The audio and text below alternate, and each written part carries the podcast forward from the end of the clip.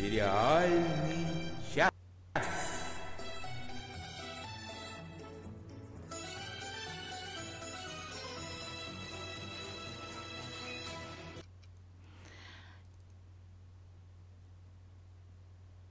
Итак, всем привет, с вами Сериальный час. И, как всегда, в это время с вами Оля Бойко. Всем привет. Денис Ольшанов. Привет-привет. И Надя Сташина тут управляется с мышью. Так, хочу сделать для начала небольшое объявление. Дело в том, что у нас в нашем сериальном клубе произошло знаменательное событие. Вдруг совершенно вот откуда не ждали появился сериал, который взбудоражил всю нашу группу. Сериал называется «Бумажный дом».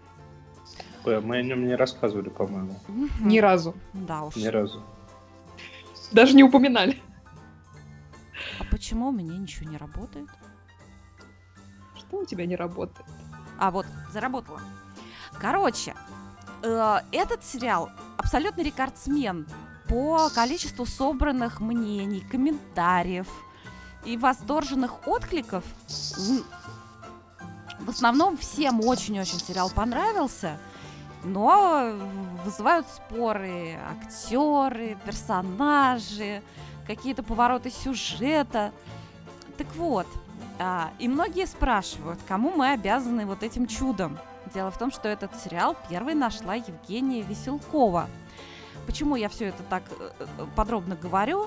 Потому что Оля и Денис еще не досмотрели этот сериал, потому что смотрели чего-то там очень другое. Вот Денис смотрел очень какой-то важный сериал про Чернобыль. И за который очень... его Лео как раз благодарит, между прочим. И какой-то очень еще жуть какую-то посмотрел, о чем он нам сегодня расскажет. Вот. И мы решили сделать так. Мы даем домашнее задание всем, кто еще не посмотрел сериал «Бумажный дом». Посмотрите, потому что в следующий раз, через неделю, 10 числа, у нас будет большое обсуждение этого сериала. И у нас в студии, так сказать, в нашей международной студии. Виртуальной. Да, виртуальной студии будет Евгения Веселкова, которая порекомендовала нам этот сериал. Кроме того... У нас будет такой расширенный мост Россия-Испания. Да, телемост устроим.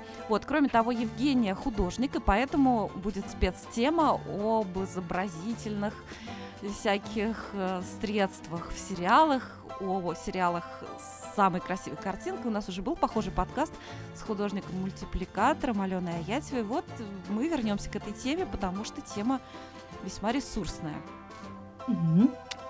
Ну что ж, а мы переходим... Сейчас я вам скажу, к чему мы переходим. Ну, скажи.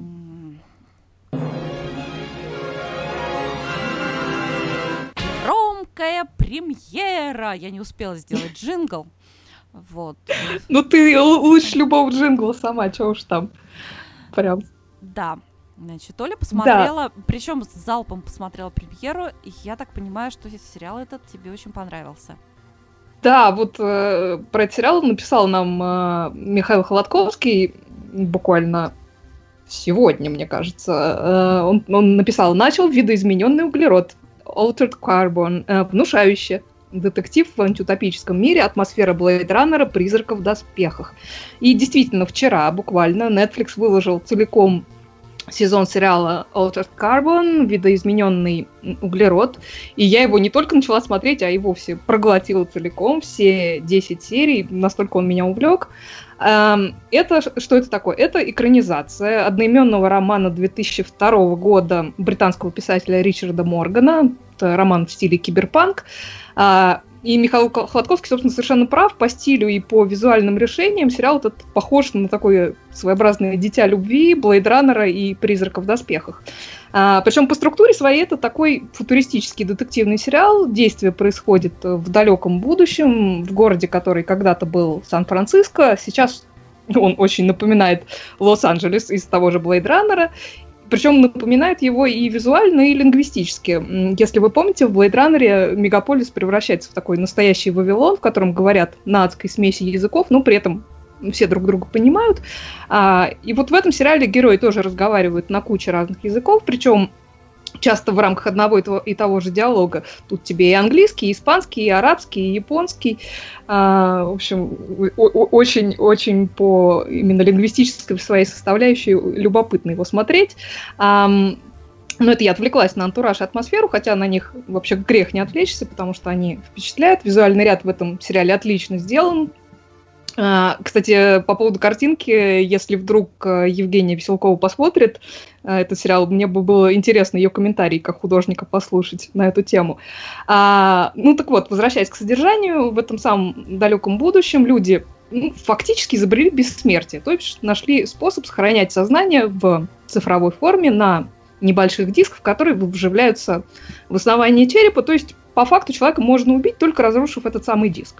Диск при этом можно вживить вообще в любое тело, то есть если ты себе это можешь позволить, то ты можешь жить вечно, меняя там тела как перчатки, это могут быть как разные тела любого пола и возраста, а могут быть и клонированные версии какого-то там предпочитаемого тобой тела. Причем ключевой момент тут во фразе «если ты себе это можешь позволить». То бишь по факту наслаждаются этим самым бессмертием только богатые, даже не так, сказочно богатые люди, которые настолько превратились в небожителей, что даже дома себе строят в небе, подальше от плебса, который там копошится где-то на уровне земли. И вот один из таких богатеев-долгожителей хочет расследовать свое собственное убийство. То есть убийство своей предыдущей версии. То есть, в принципе, по идее, он должен бы помнить, что произошло, потому что как бы воспоминания сохраняются. Но убийство это произошло буквально там за мгновение до его очередного бэкапа, поэтому у него не сохранилось никаких воспоминаний о последних 48 часах до момента убийства. И поскольку полиция настаивает на том, что это было самоубийство, а он как бы категорически не согласен, он решает пойти нестандартным путем и возвращает в реальный мир человека по имени Такеши Ковач, который последние 250 лет провел в их версии тюрьмы, а проще говоря, без тела, просто в виде диска с памятью. Вселяет он его в тело совершенно другого человека, играет его Джоэл Киннаман, которого мы знаем по сериалам, по американской версии The Killing, по The House of Cards, карточному домику. Так вот, этот самый долгожитель обещает ему золотые горы и индульгенцию за весь его там нехилый послужной список преступлений, если Ковач раскроет его убийство. Собственно, все остальное действие крутится вокруг расследования и к чему оно приводит, но это с точки зрения сюжета.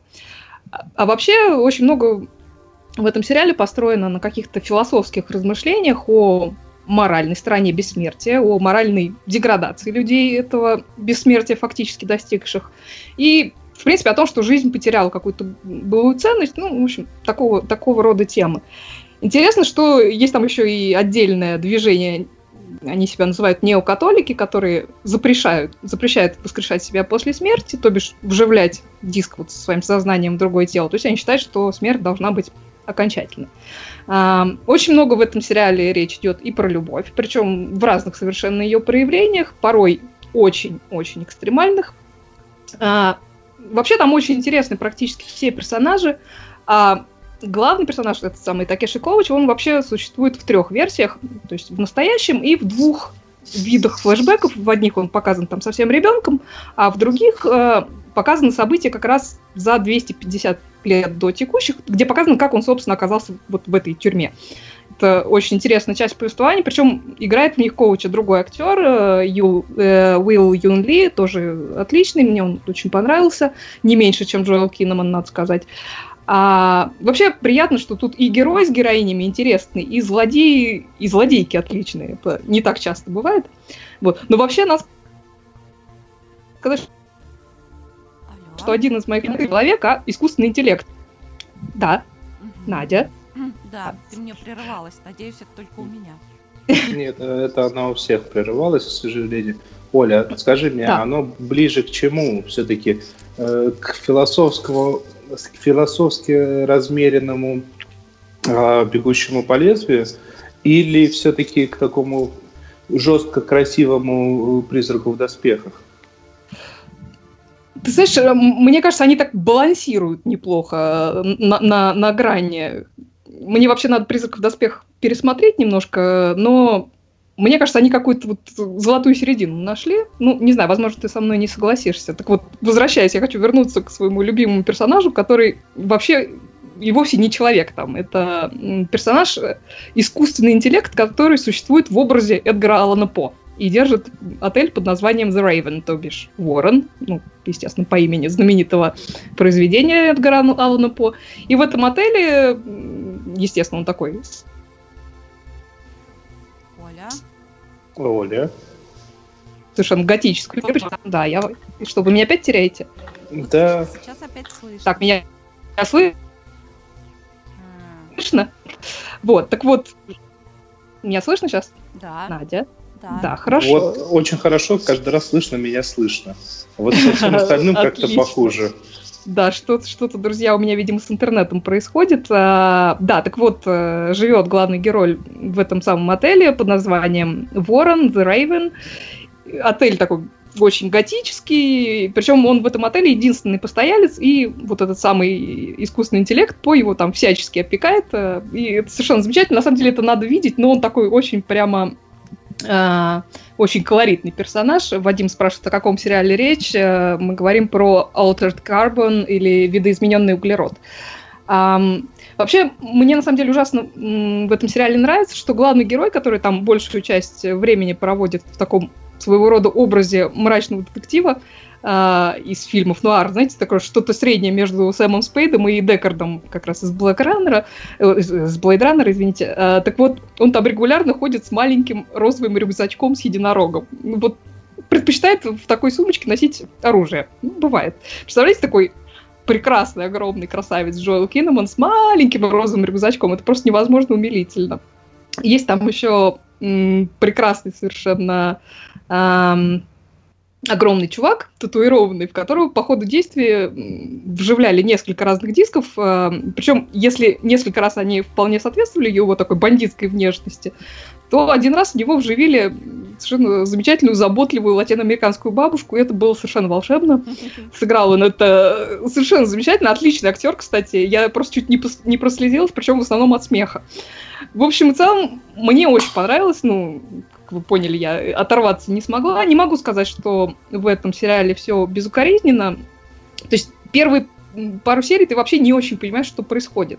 Но постепенно там как-то очень удачно все складывается. То есть смотреть очень интересно. Ну, надо сказать, что я, в принципе, люблю такой жанр, несмотря даже на обилие в нем насилия. Недаром, собственно, «Блэйдраннер» — это один из моих любимых фильмов.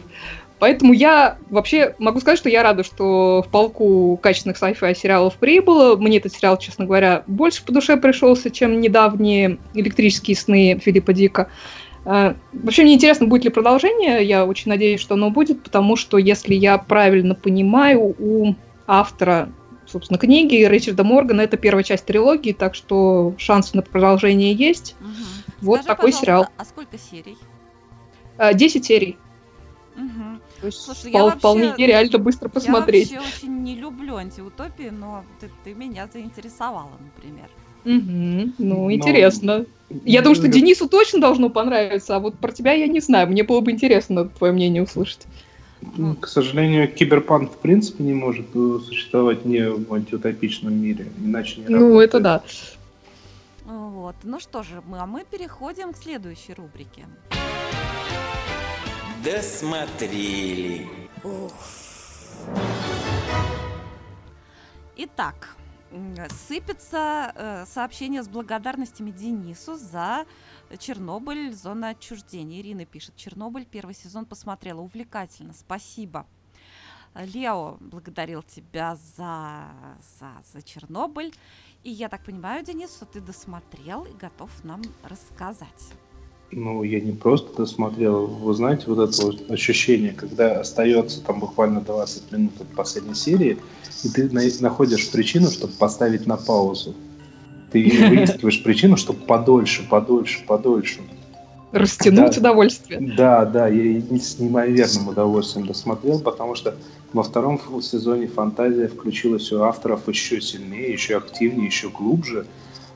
То есть, если в первом сезоне действие происходило только исключительно в Припяти, и бюджеты были достаточно маленькие. Ну, я думаю, это не будет спойлером, если я скажу, что сериал про путешествие во времени и про изменения и временных линий.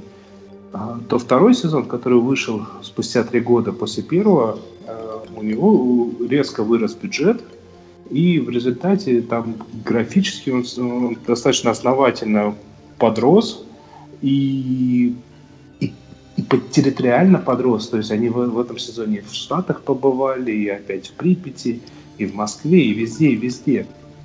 Но фантазия у людей работает неимоверно шикарно. Простой пример. Если я в прошлый раз рассказывал, как полицейский из 86 года, милиционер из 86 года смотрел на паспорт ребят из 94 года рождения со словами: а что это у вас за такие шуточные имперские паспорта, то тут наоборот.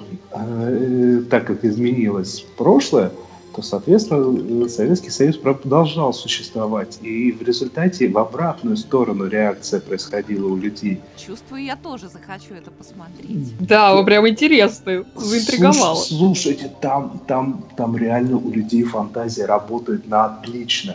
Например, Советский Союз продолжает существовать. Едут они на машине по Москве. Видны вот не как были плакаты вот эти вот повешены с вождями, а вот такие неоновые светящиеся вывески с вождями. Только вот ты присматриваешься, там рядом два Володьки светятся. Владимир Ильич и другой Володька. Угадайте, какой, не буду называть в суе. А то Роскомнадзор и вот это вот все. И это, вот реально у людей в первая же серия второго сезона или где-то в начале второго сезона Ольга Бузова ведет новости на канале ТВ3. Выходит в духе Киселева, рассказывает вот эту всю подачу. Вот это шикарно сделано. На фоне продолжающихся проблем в бывших Соединенных Штатах Америки. Последний официальный президент Америки Дональд Трамп бежал из страны. Вот работает у людей фантазия. Это вот просто смотришь, и в каждой серии находится как минимум одна вот такая вот мулька, которая вот тебя захватывает. Например, в этом измененном мире один из героев ходит в футболке Тбилиси. 2010, Олимпийские игры в Тбилиси. 2010 это получается зимние. Горные, гордые твои. Слоган. Ну шикарно же, согласитесь, шикарно. Вадим, подтверждаю, сериал про Чернобыль стоит нашего внимания. Скажи, пожалуйста, актеры-то хоть хорошо играют? Вот, я тоже хотела спросить. Не поверите, если в первом сезоне те же самые ребята, у них были простые роли. И один из мальчиков, он такой быдловатый мальчик, задиристый мальчик с таким пошловатым юморком, пошловатым поведением. Обычный такой мальчик, не таких много. Ты смотришь на него и думаешь, то ли мальчик хорошо, то ли актер хорошо играет, то ли актер играет сам себя. Но во втором сезоне в переписанной реальности этот же самый актер уже ботом, уже в очочках, такой аккуратненький, сдержанный, боится выступить против сына горкома. И это другой человек. И причем постепенно по сезону он превращается в того, так постепенно, плавно. Я просто могу сказать, что молодые ребята играют на ура хорошо. Наверное, в третьем сезоне он уже будет в каких-нибудь шелковых шароварах танцевать минуэты.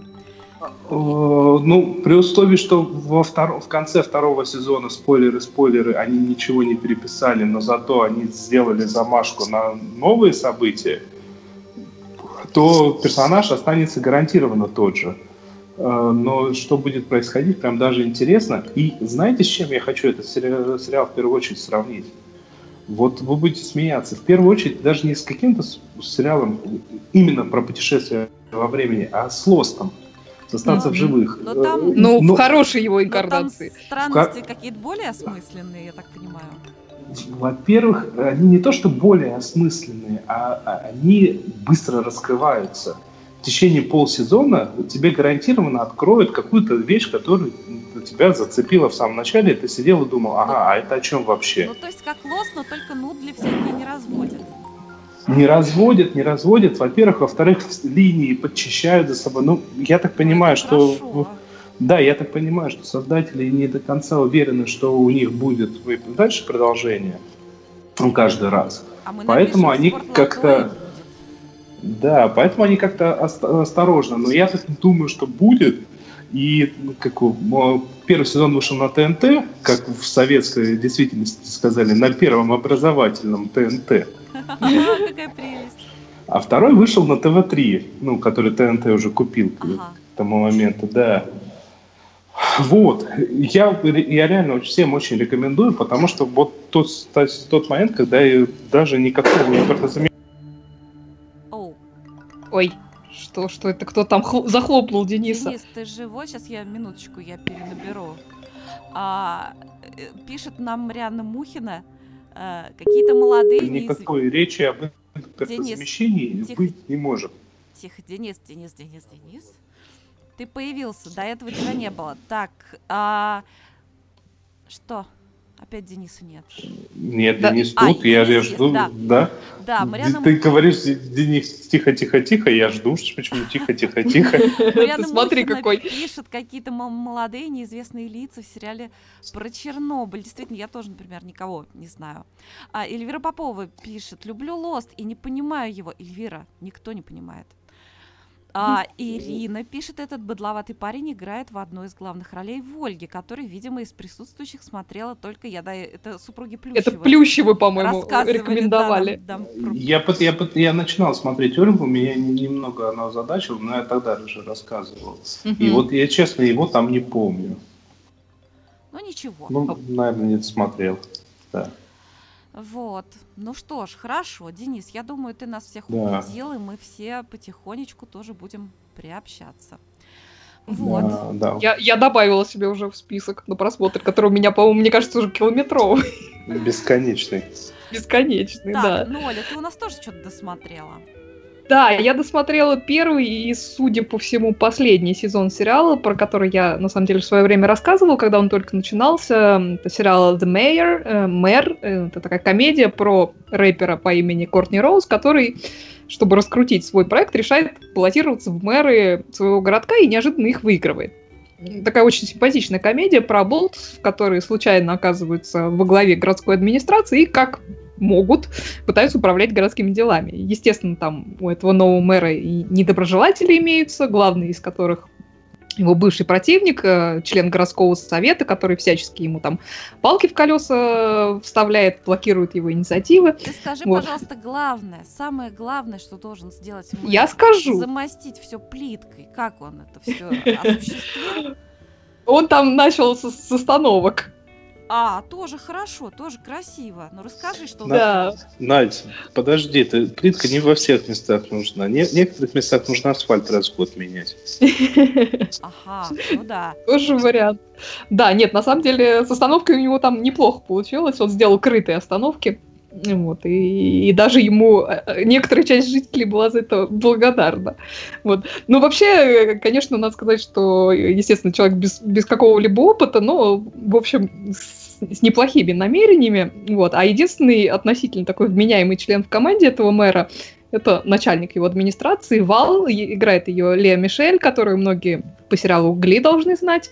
Она там пытается хоть как-то мэра его двух дружков, подельников строить, ну, у нее, надо сказать, не особо получается, вот. Но самое прекрасное в этом сериале, это, конечно, мама новоиспеченного мэра, играет которую отличная Ивет Николь Браун, известная всем по сериалу «Комьюнити», вот, и у нее там в конце сезона такая довольно интересное развитие получается этого персонажа. Очень мне понравилось. В общем, это такая очень милая комедия, у которой был вполне потенциал со временем превратиться во что-нибудь уровня парков и зон отдыха, Parks and Recreation. Но, увы, продолжения у него практически точно не будет. Рейтинги сериала были низкие. И вот на этой неделе после перерыва показали сразу все 4 серии, которые там оставались до конца первого сезона, так что, ну, как сказать, не могу сказать, что я в трауре по поводу отмены этого сериала, но мне жаль, что как-то вот в полной красе он не успел раскрыться. В принципе, из вот свежих комедийных, по крайней мере, новинок он был одним из самых мне симпатичных. Сериал The Mayor, напомню, мэр. Так что, если вдруг кто-то любит такие околополитические комедии, то я рекомендую его посмотреть. А я так понимаю, что наша с тобой одна из тоже любимых комедий в лучшем мире, она продлена на 3-й сезон, потому что они закончили буквально там на полуслове, вот, на полусобытии. Мне, кстати, последняя серия не очень понравилась. Она такая была в стиле, ну, таких стандартных голливудских фильмов. Но весь сезон там он был, по-моему, совершенно изумительный. Я с тобой согласна. Мне кажется, он просто все лучше и лучше по ходу сезона становился. И мне вообще нравится, что при всей своей комедийности этот сериал отлично разбирает всякие философские вопросы, моральные дилеммы. И вообще вот вся эта тема про то, что за что люди заслуживают оказаться в плохом или в хорошем месте, и возможно ли это изменить. И даже вот у них там вся эта тема, которая в этом сезоне идет, могут ли люди исправиться после смерти. Это, мне кажется, ужасно увлекательно. Причем они как-то очень весело все это показывают. После смерти как раз исправляться-то и надо. Самое время, конечно. Да. Вот, ну, и... Очень хороши все. И все актеры разыгрались. Ой. И столько там смешных шуток. Я все, правда, забыла уже, но я помню, что мы хохотали очень-очень сильно. Да, вообще, мне кажется, что с точки зрения развития персонажей, вот эта комедия иным драмам даст фору, это мне особенно в ней нравится. Какая Дженнет в этом сезоне? Это искусственный интеллект. Она вообще в первом сезоне была шикарной, но тут она просто настолько раскрылась, однозначно, мне кажется, в один из моих любимых, наверное, персонажей превратилась. Да и Майкл отличный, он там... Причем он и в демонической какой-то инкарнации замечательный, и в человечной тоже отличный, крайне ему-то идет и удается. А что касается вот последней серии, то, ну, небольшой спойлер, там Тед Дэнсон появляется за барной стойкой. Вот, рубашечки. На самом деле это страшно всех порадовало, потому что это отсылка к его персонажу в стареньком сериале под названием Cheers. В русской версии он называется «Веселая компания» или «Будем здоровы». Это сериал, который выходил с 82 по 93 год, и там Тед Дэнсон играл Сэма Мэлоуна, который был владельцем бара. Поэтому это, собственно, такой был... Они так подмигнули персонажу, который сделал Теда Дэнсона знаменитостью. Ну, ты нам в следующий раз про этот сериал тоже, пожалуйста, расскажи. Ну, я его целиком-то не видела, поэтому я вряд ли смогу про него рассказать, но тем не менее. Мне ужасно понравилось, наконец-то в этом сезоне нам показали, что такое худший мир. Как они там приехали, типа это такой местный адок. Какие там черти, все развязанные, грубые. Как приезжаешь на вокзал, идешь, а там говорят: так, поезд прибыл, вы все отстой, вы все жирные, противные. Очень смешно. Да, это было смешно. А мне очень понравилось, как они там в музей приходят, и один из персонажей спрашивает: а есть ли сувенирный магазин? Слушай, ну это же ад, конечно, здесь есть сувенирный магазин. Это было просто лучше. Я так смеялась. Ой, вообще нет, отлично, мне ужасно понравился этот сезон, больше, чем первый, пожалуй. Я очень жду продолжения. Если ты не помнишь, что доктор вообще считает, что везде должен быть сувенирный магазин. Действительно. Да, между прочим. Вот. Ну, а я, наверное, сменю сейчас тональность, так сказать, нашего разговора, потому что я тоже досмотрела. Я досмотрела сериал «Бюро легенд». У нас он называется просто «Бюро», но... Не путайте, потому что есть такой фильм «Бюро». В общем, «Бюро легенд» набирайте. Французский сериал на шпионскую тему. Что я хочу сказать? Из драматических сериалов это вот одно из самых-самых лучших, что я посмотрела не только за последнее время, но вообще вот в жизни. И, пожалуй, на меня... Впечатление он произвел не меньше, чем «Вавилон Берлин», от которого я в полном восторге, но чисто эмоционально он просто вот он пробил все мои защиты. Это совершенно изумительно. что хочу сказать. Шпионскую тему вообще это, наверное, самое лучшее, что я видела. Даже это лучше, чем все, что снимали по Джону Ле Карре. Это, вот в отличие, например, от сериала «Родины», это не, там нет вообще никакого пафоса. Это не сериал вот о героях, которые там вот... На самом деле тут как раз показано, насколько у них кошмарная и тяжелая профессия. И что вот эти все шпионские игры – это такая игра в шахматы, где мы несколько раз увидим, как одним человеком сознательно совершенно пожертвовали, чтобы спасти другого. И кто-то берет на себя ответственность за это, кто-то уже достаточно очерствел, в общем-то, относится к этому как к рабочему моменту. Вербовка, которую нам тоже показывают вот в разных видах, в разных странах, это не всегда, что тебе предлагают деньги там или просто там заинтересуют чем-то. Иногда бывает, что человека поставят в какую-то компрометирующую ситуацию, сфотографируют, все, пожалуйста, ты уже завербован и уже под страхом смерти, и во многих случаях кончается все очень плохо. И тоже это первый сериал, где показано, как много-много, огромное количество усилий тратится на то, чтобы завербовать какого-то человека ради чего-то. И на это тратится много сил, средств и жизней порой. Но это не приводит ни к чему, а иногда и к провалу приводит. То есть там... Ну, я не знаю, я не шпион и особо не знакома с людьми этой профессии. Да ладно, рассказывай. Ну, что ты меня раскрыла-то, ну? Ну, прости. Вот они такие, испанцы. На мой взгляд, он производит, по крайней мере, впечатление исключительно достоверного в этом отношении сериала. Вот. И я, когда в прошлый раз рассказывала о «Бюро легенд», я говорила, надо же, вот у них у всех профессиональная деформация, они всех подозревают, что он двойной агент, им нужно там то сё, у них очень строгие правила.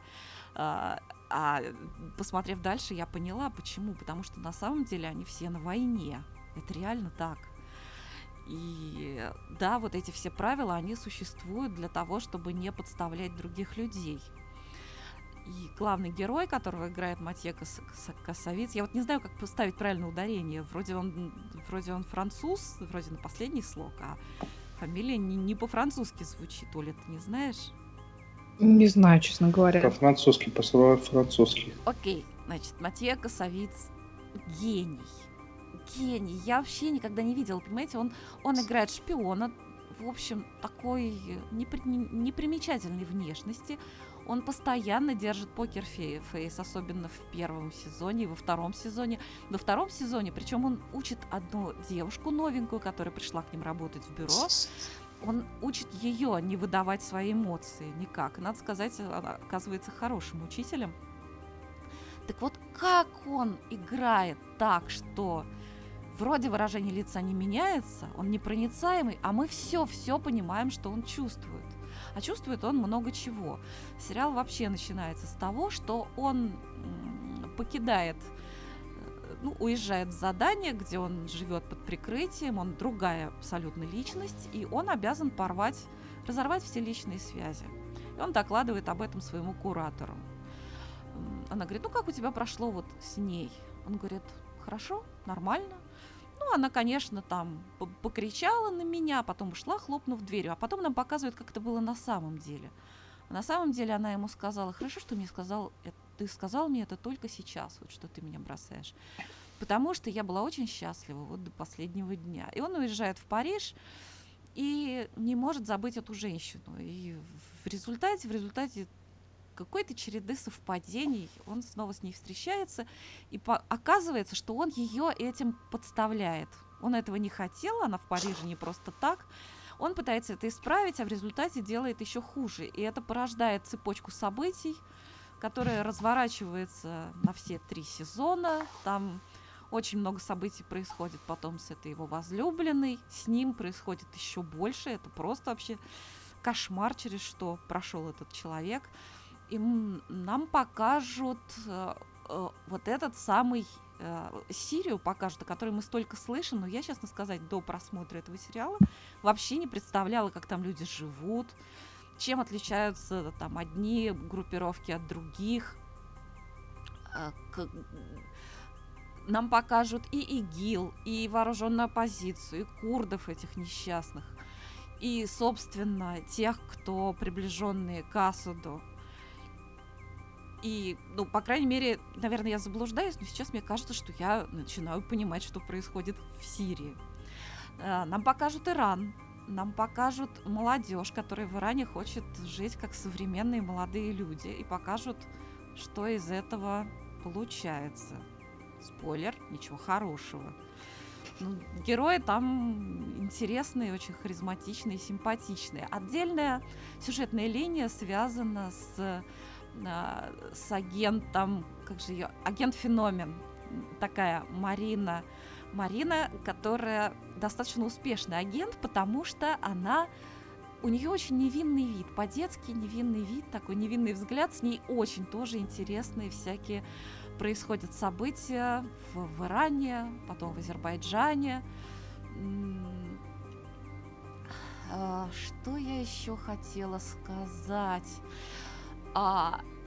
Этот сериал заставил меня очень сильно плакать в конце. И не потому, что кого-то убили. Нет, конечно, там кого-то убили.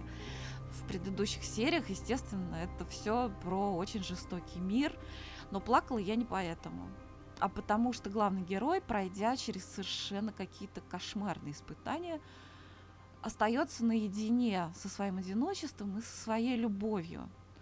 Вот от него, с него как будто сползает шелуха, вот эта вся шпионская, профессиональная, хотя он остается профессионалом до конца, и задел на 4-й сезон создан очень-очень интересный, и я с нетерпением буду ждать продолжения. Он остался верен себе как специалист, но уже чисто по-человечески просто вот такая осталась обнаженная душа, его любовь к дочери, его любовь к женщине.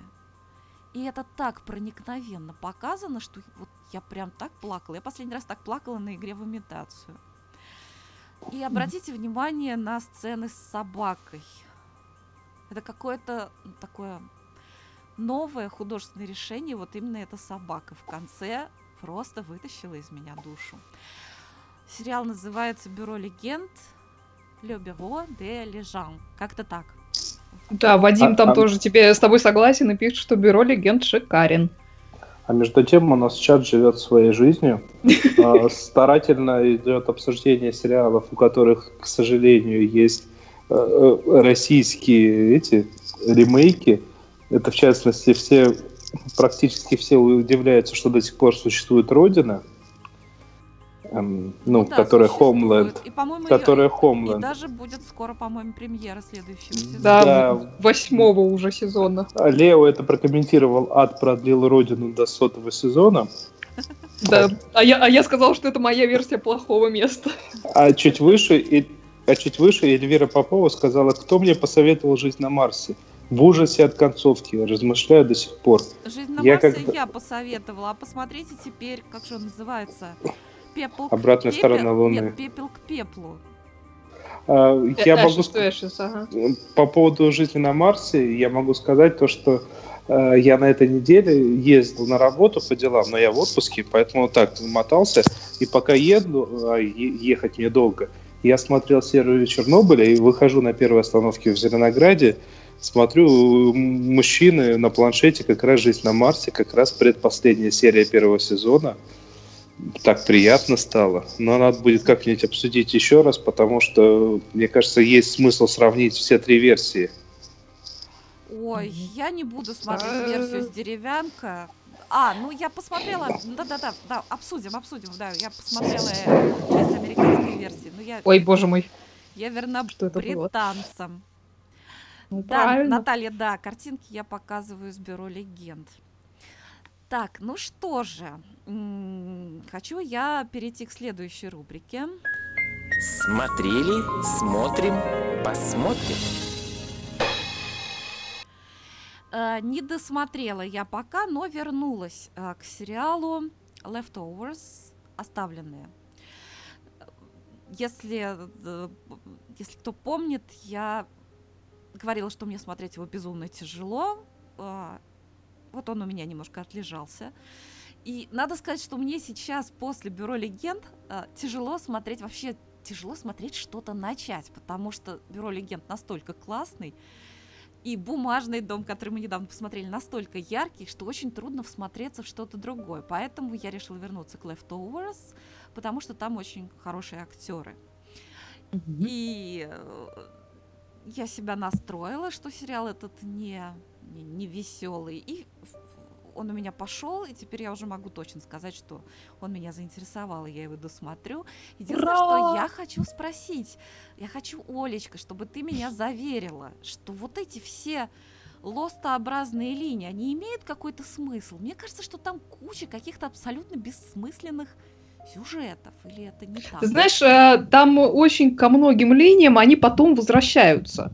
Я не могу тебя уверить, что ко всем, потому что я тебе уже говорил, что я первый сезон смотрела 3 или 4 назад. То есть я как раз хочу, когда у меня появится хоть какое-то небольшое время, я хочу пересмотреть его целиком весь еще раз, чтобы завязать для себя все в один узел, что называется. Но, опять же, там очень каким-то вещам из первого сезона возвращаются, например, в 3 сезоне. Угу. Так что...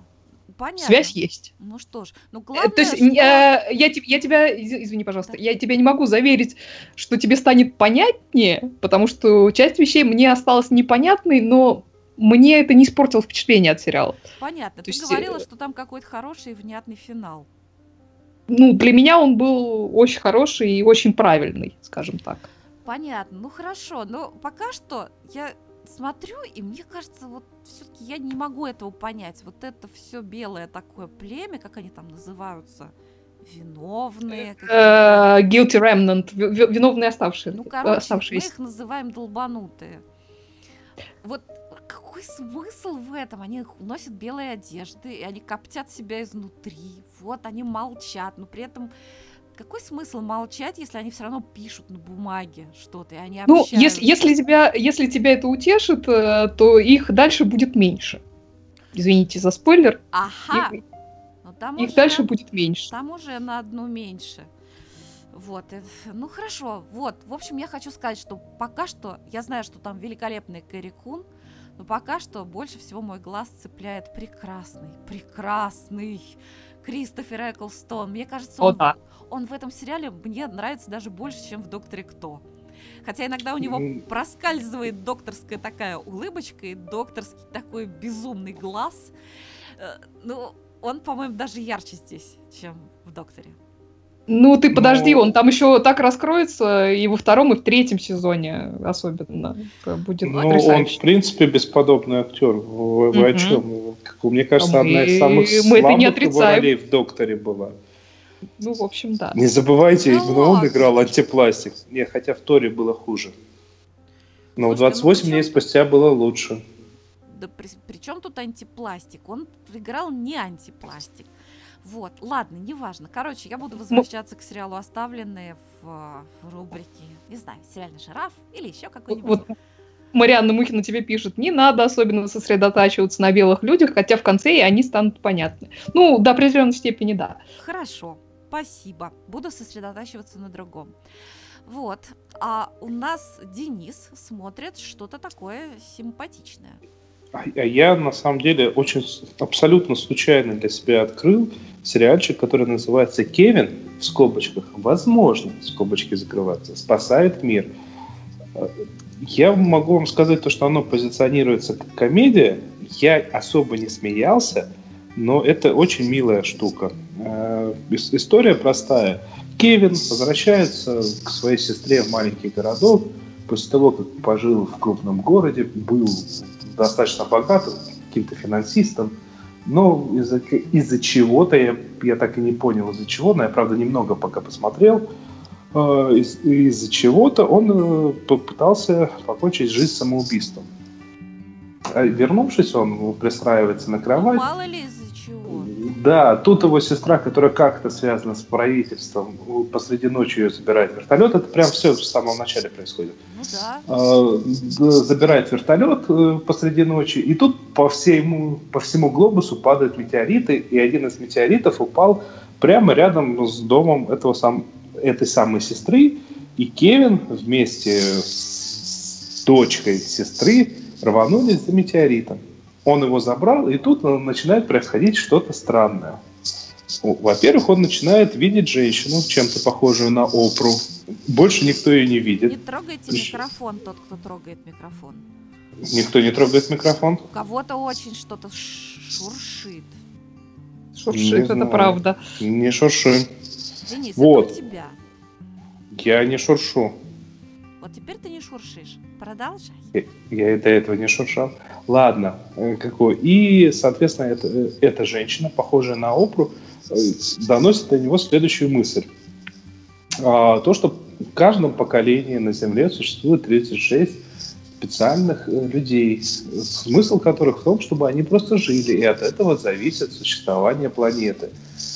Они начинают видеть мир по-другому, но типа в этом поколении сейчас только вот он такой есть, и он должен остальных найти и обнять. И таким образом он остальных создаст, всех 36. Денис, у тебя, наверное, трется обо что-то микрофон, прям очень сильно. Да не трется он мне обо что. Вот стой так, как ты сейчас стоишь. Вот, и, соответственно, Кевин сам до конца не верит в то, что происходит. Но по какой-то причине он уже собрался сбежать. Вообще очень непонятный персонаж. Он уже собрался сбежать, и тут находит парня, которого такие обнимает. Вот такой свет вокруг. И самое прекрасное в этом сериале то, что ты так же, как Кевин, не понимаешь, это все правда или нет. Uh-huh. Местами оно смешно, но пока оно скорее мило. Вот. Если бы вот эту же самую идею дать бы Грегу Гарсии, который делал моего любимого Эрлика, меня зовут Эрл. Вот я хотел спросить, наверное, он похож на... Вот Эрл был еще и при этом местами очень смешной, местами прям гомерически смешной. А здесь я пока ни разу не смеялся. Улыбался, да, но смеяться пока не смеялся. Но я успел посмотреть 1.5 серии, почти 2. Вышло, по-моему, серии 8 или 9. Будем смотреть дальше, потому что пока достаточно мило. И я думаю, ближе к концу сезона, если будет что сказать хорошее или плохое. Но, да, надо заметить, что на данный момент на IMDb рейтинг у сериала 7,6. Это очень много для сериала. Ага. Тем более для комедии. Так что стоит понаблюдать. Окей. Понаблюдаю и скажу, что как к чему. Понаблюдаем. А у нас новая рубрика. Письма в редакцию.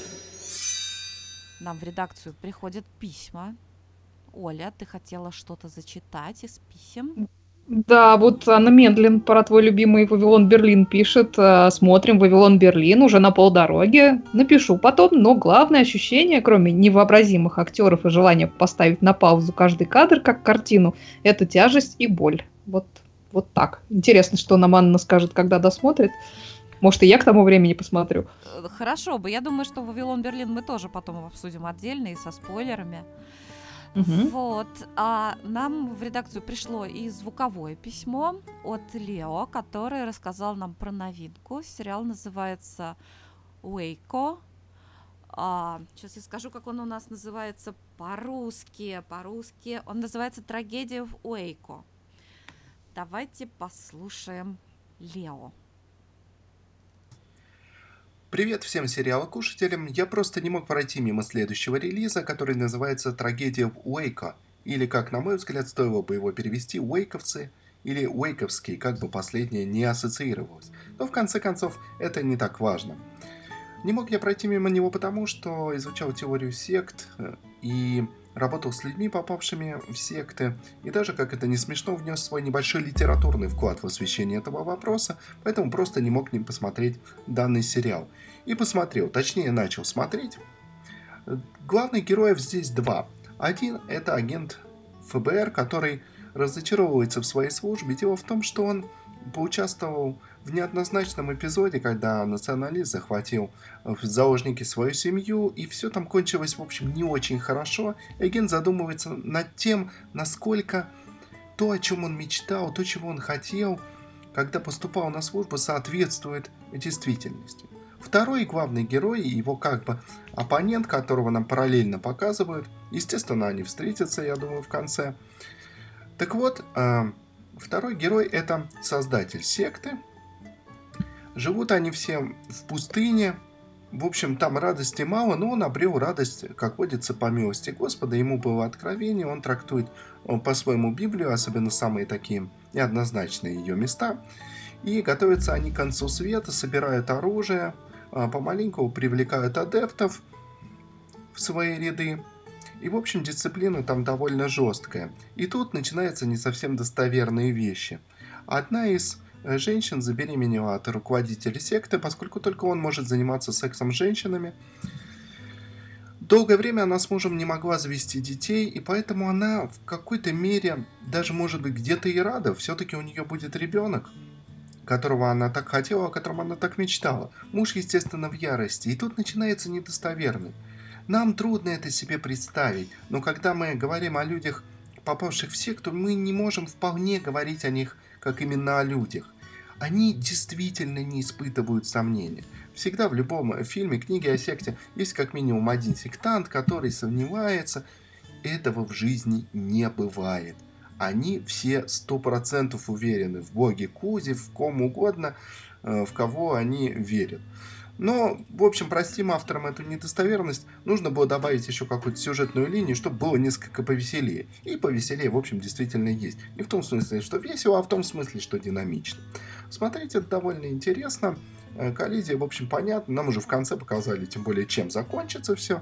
Поэтому фишка здесь не в том, что нам расскажут, а в том, как. И рассказывают довольно неплохо. Думаю, стоит посмотреть сериал «Трагедия Уэйко» и сделать собственные выводы. Большое спасибо, Лео. Надо сказать, что раз уж Денис заговорил о рейтингах, я посмотрела у сериала Waco, «Трагедия Waco», тоже очень высокий рейтинг, что-то там такое около 8. Вот. А Денис тоже еще что-то посмотрел интересное, кошмарное, жуткое, да? Да, жутко прекрасное и безумно интересно кровавое.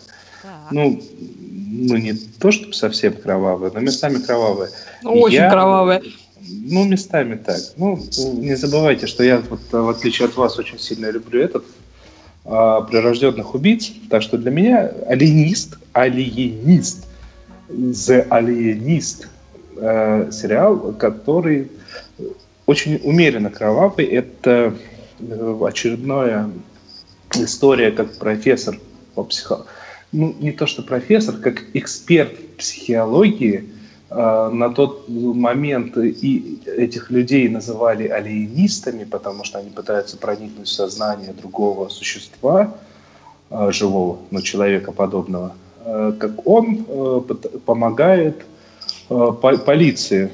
Соответственно, действие впервые для таких сериалов происходит в Нью-Йорке, потому что обычно либо менталист, который где-то в глубинке, либо Шерлок Холмс, который в Британии, либо еще где-нибудь. А тут прямо в Нью-Йорке в 1896 году происходит череда очень кровавых, очень своеобразно жестоких убийств. И поэтому в это дело без особого спроса у полиции подключается наш главный герой. Могу сказать пока только одно, если честно. Очень круто, но по одной серии, хотя я знаю, что уже вышло больше одной, но я успел посмотреть. Две вышло. Да, 2 и, по-моему, 3 на подходе. Вот по одной серии я могу сказать то, что это вах, смотреть, но я очень сильно боюсь, что как бы они взяли хороший старт, дальше пойдет по наклонной вниз. Как бы это ни превратилось в менталиста, который я не знаю, каким образом доживал до конца. Но, правда, тут, если я правильно понимаю, все-таки за основу взята какая-то книга, поэтому есть надежда, что все будет хорошо. Ну, ты знаешь, 2-я там серия примерно такого же уровня, как 1. Вот. Но я для себя сделала вывод, что викторианского вида Нью-Йорк — это, конечно, хорошо, но мне киберпанковский Сан-Франциско все-таки ближе, если честно. Вот, ты знаешь, я могу сказать то, что мне больше всего не понравилось именно место, где это, время, где это происходит, потому что вот если бы поменять местами временные рамки менталиста с алиенистом, я был бы в экстазе, и тогда бы вообще бы менталистом даже не пытался смотреть. Но здесь все равно цепляет, даже при условии, что период, который мне достаточно сильно неинтересный исторически, все равно цепляет, и прям интересно смотреть. Но и надо сказать, то, что актеры же еще очень и очень такие хорошие. Ну да, Дэниел Брюль, пожалуйста. Дэниел Брюль, Дакота Фаннинг.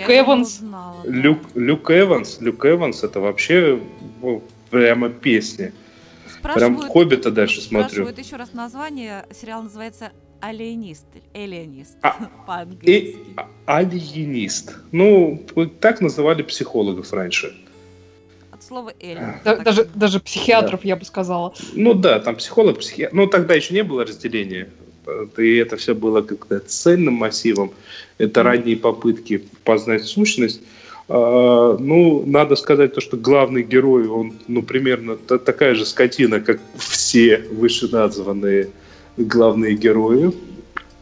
То есть, прям вот первое, что он сделал, он вырвал своего, ну, не совсем помощника и не совсем компаньона из публичного дома, где он вполне себе был счастлив и доволен, и отправил на место убийства молодого человека, который одет девушкой, чтобы тот зарисовал. А когда он увидел рисунок, вот этот сам профессор, алиенист, он говорит: рисунок ты попытался сделать слишком красиво, рассказывай мне, как, что ты видел на самом деле. Ну не скотина ли после этого? Но скотина очень умная. Это да. Вот. Ну, будем смотреть, будем наблюдать, потому что пока мне больше сказать нечего, но захватывает, честно, захватывает. Ну, хорошо. Наше время заканчивается примерно. Я хочу... Так, может, ты все-таки расскажешь, что ты там еще посмотрел? Да, ну, давай, скажи два слова, чтобы не возвращаться к этому. Не хочу. Скажи два слова. Когда кто-нибудь посмотрит, чтобы можно было хоть с кем-то это обсудить. Да ну, я просто не смогла досмотреть до конца первую серию сериала нашумевшего «Мозаика». Это который Шэрон Стоун. Который Шэрон Стоун, да.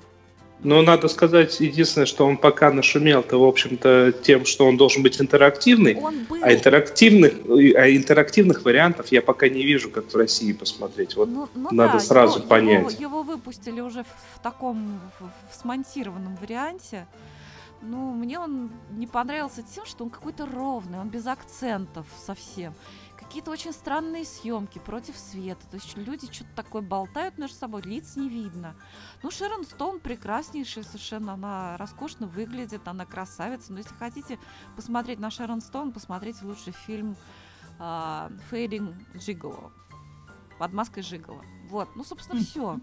Я думаю, что когда кто-нибудь посмотрит этот сериал, нам расскажет, и мы тогда зачитаем. Вот. Или кто-нибудь, кто поймет, как его посмотреть в том виде, в котором Соденберг его задумал, то есть не смонтированное кем-то полотно, а вот так вот с возможностью переключения, с возможностью изменения. Вот это вот интереснее. Ну, да, вон Лео пишет, что тоже не смог первую серию досмотреть и согласен с тобой. Вот, значит, хорошо, спасибо, Лео, значит, я не одна такая.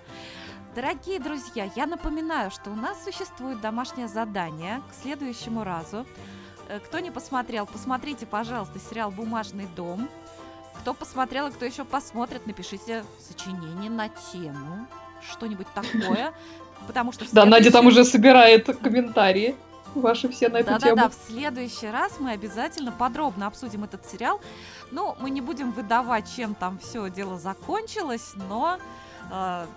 я думаю, при обсуждении без спойлеров не обойдется, поэтому за эту неделю, пожалуйста, посмотрите. Это очень любопытно. Ладно, что ты людей пугаешь, что мы постараемся каких-нибудь совсем уж страшных спойлеров избежать. Ну, Ну, страшных, не знаю. Мне кажется, что обсуждение будет интереснее, если мы хотя бы какие-то спойлеры задействуем. Ну, в общем, там будет видно. Мы, естественно, предупредим о спойлерах и все такое. Вот, собственно, что мы хотели вам сегодня рассказать. И рассказали. А я напоминаю, что с вами был подкаст «Сериальный час» и его постоянные ведущие Оля Бойко, Денис Ольшанов и Надя Сташина.